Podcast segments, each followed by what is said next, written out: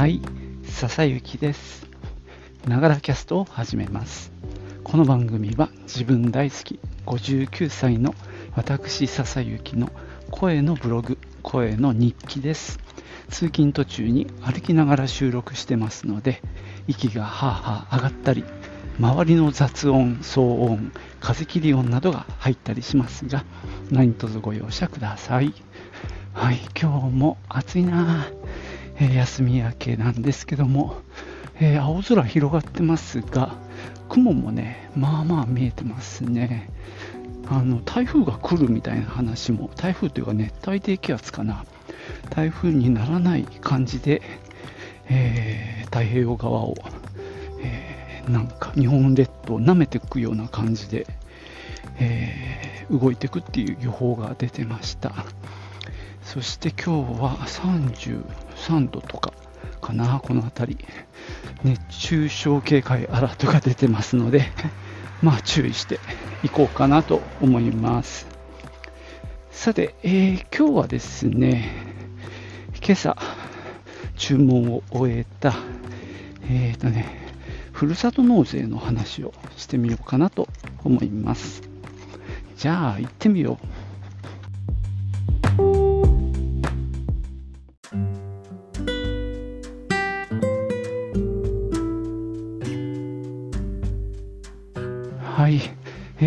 ふるさと納税、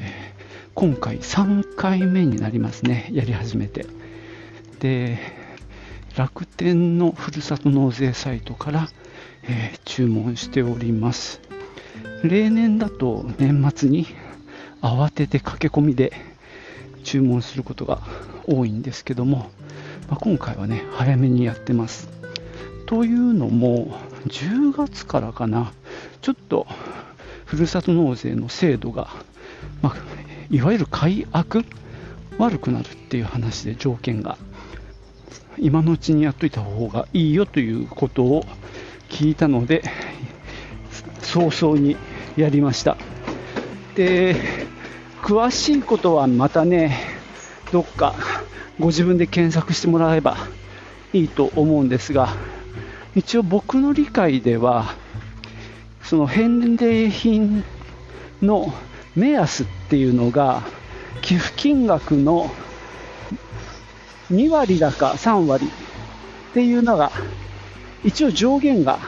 決まってるんだよね。だから、例えば1万円寄付したら、2割なら2000円、3割なら3000円、3割だったかなっていう、まあ、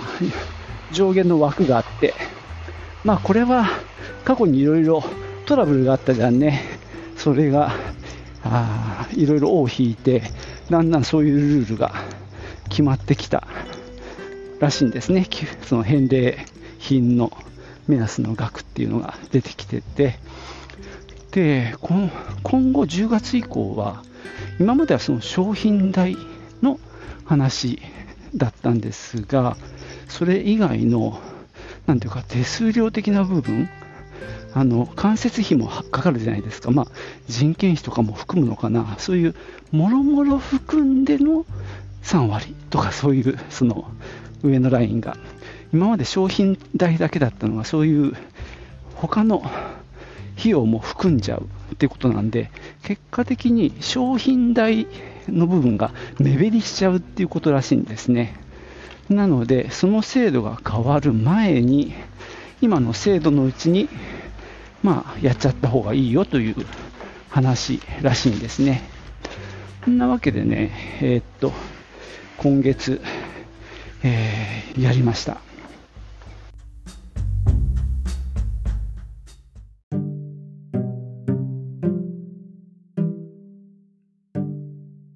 るさと納税についてはね、以前もちょっとお話ししているんですけども、まあ簡単に言うと、まあ、自分の住んでる自治体に納める税金を他の自治体にまあ回して、で、返礼品をもらうっていう、まあぶっちゃけそういうシステムでございます。なのでまあ、あの昔ほど得じゃないって言われるんですけども、僕もそういう時代は知らなくて、えーまだ3回目なので、もう返礼品のなんていうか上限が決まってから利用しているわけなんですけども、まあ、あの税金をね、まあ、他の自治体に納めてで返礼品をもらうっていう仕組みなので、まあ、実質ですねその返礼品分はまあ、得してるっていうふうに考えればいいかなと思います。まあ、厳密に言うとね、2000円はなんか手数料的に引かれちゃうんで、2000円は実費なんですけどもね。ということで、まあ、あの制度が変わる前にね、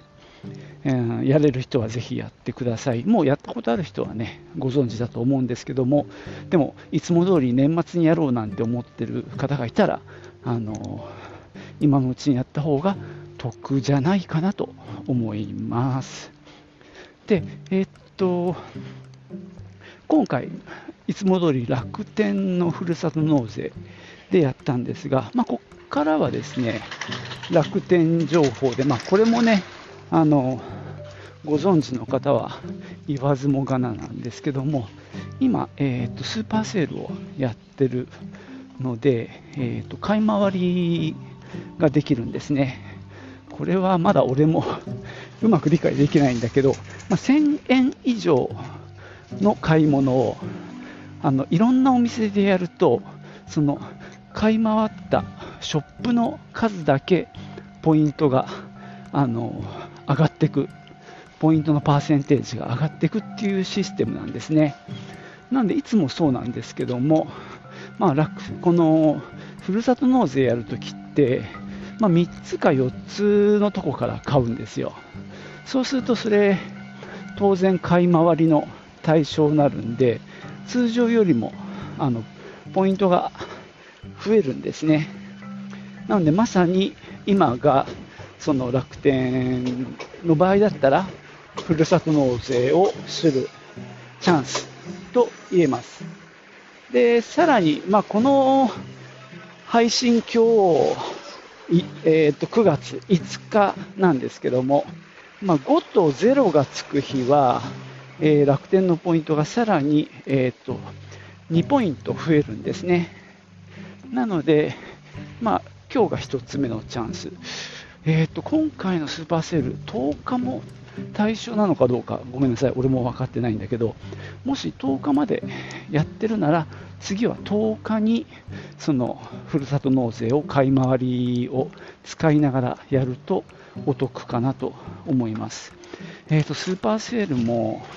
5と0がつく日もエントリーが必要なのでそれを忘れないようにしてくださいね。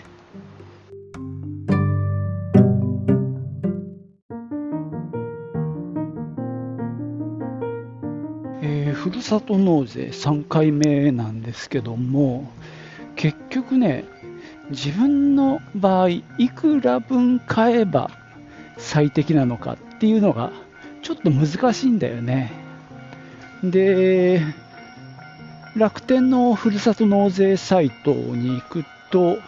なんか簡単シミュレーターみたいなこう計算してくれる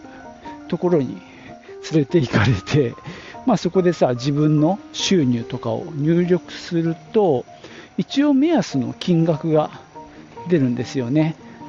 ただまあこれもあくまで目安なんだね。なので最初の年1年目にやってで2年目ねめんどくさかったんでちょっと減らしたのね。でやってみました。で、今年3年目で、結局ね、最適はよく分かんなかったんですけども、一応、あの、計算をしてみました。なんかちょっと検索すると出てくるんだけど、あの、住民税の決定通知書っていうのが、5月とか6月に、まあ、うちの場合送られてくるんですね。そうすると、そこに、その、寄付金による、まあ、税額控除みたいなのが書いてあるんですよ。県民税と市民税で。で、その2つを足した金額と、あと、ま、所得税も少し、あの、寄付をしたっていうことで安くなるんですよね。で、いくら安くなるかっていうのを計算する方法は、あの簡単に言うと、その寄付金額から、まあ、手数料の2000円引かれるんですけど、その日2000円引いた金額に自分の税率をかけて、それかけるまたちょっとだけ係数をあのかけるんだよね。そうすると出せるんですけども、まあ、はっきり言ってね、それは金額すごいちっちゃいので、ほとんどは住民税に、なんていうか、還元されてるので、まあ本当、住民税の方の金額しっかり出てるんで、それを計算してやれば、ほぼ出るかなと思うので、それが本当の実績なんですよね。なので、計算してみたら、ちょっと少なかったんだよね。つまり、あの、寄付をしすぎたっていう形になってるので、ちょっと損しちゃったんですね。なので、今年、今回は、さらに、あの、2年目よりも額を下げました。今度こそぴったりいくんじゃないかな。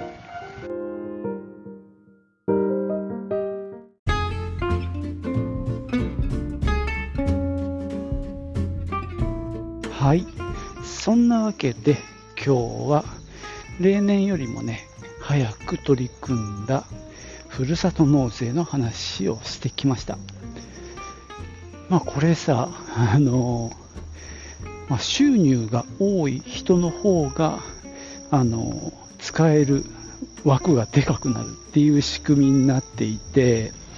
結局ねこれいくらぐらい買ったかっていうのは、まあ、その人の収入と結びついてるのであんまりね具体的にどれとどれとどれ買ったっていうとなんかバレちゃうかもしれないんでまあちょっとぼやかしてはおきますけども、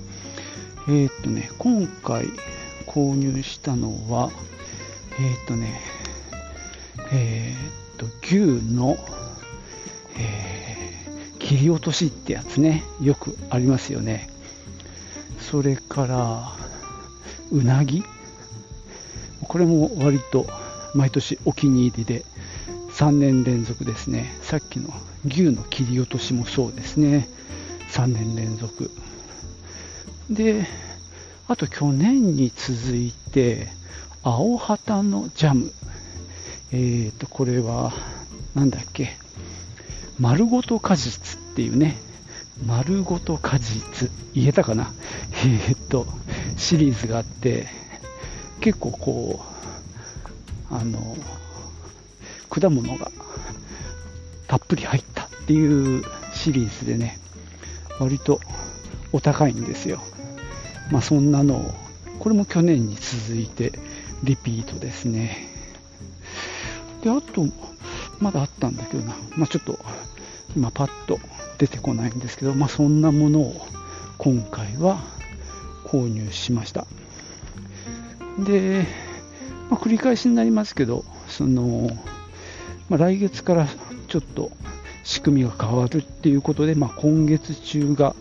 おすすめと言われてるので、まあ、それに乗っかっただけなんですけどもね、まあ、実際どのぐらい変わるかはね、ちょっと未知数ですけどね。で、あとは、まあ、今回のポイントとしては、楽天スーパーセール中に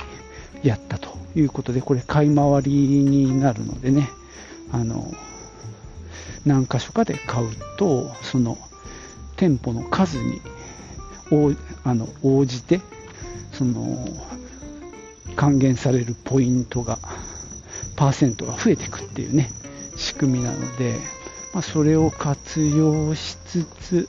さらにね5と0のつく日っていうことで今日5日なのでね、まあ、この日を待って、えー、今日手配しました、まあ、実際ねちょっと他にもね買いたいものがあったのであの壁掛けの扇風機とかねあの実は1月以上前に注文して Amazon でそれが結局ね在庫が在庫切れのままで1ヶ月経って向こうから勝手にキャンセルされちゃいまして、えー、っと慌ててというか、まあ、代わりの手配したっていうことでそれもね同じようにあの今日の日付で買ったりあとはあれだね懐中電灯も結局買いましたね。この間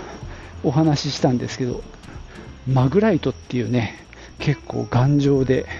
もう長年本当にあの使ってきたやつが電池の液漏れでダメになってね、えー、まあ、1個それ捨てちゃったので、まあ、代わりと言っちゃなんですけども、まあ、ちゃんとした懐中電灯が欲しいなと思って、まそれも買いました。なんかその買い回りの条件が1000円以上っていうのがあるのでまあ懐中電灯1000円えー、500円しなかったんだけど1000円は超えてるんでね。その人もまあ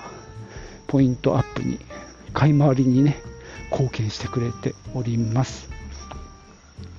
実際注文してみると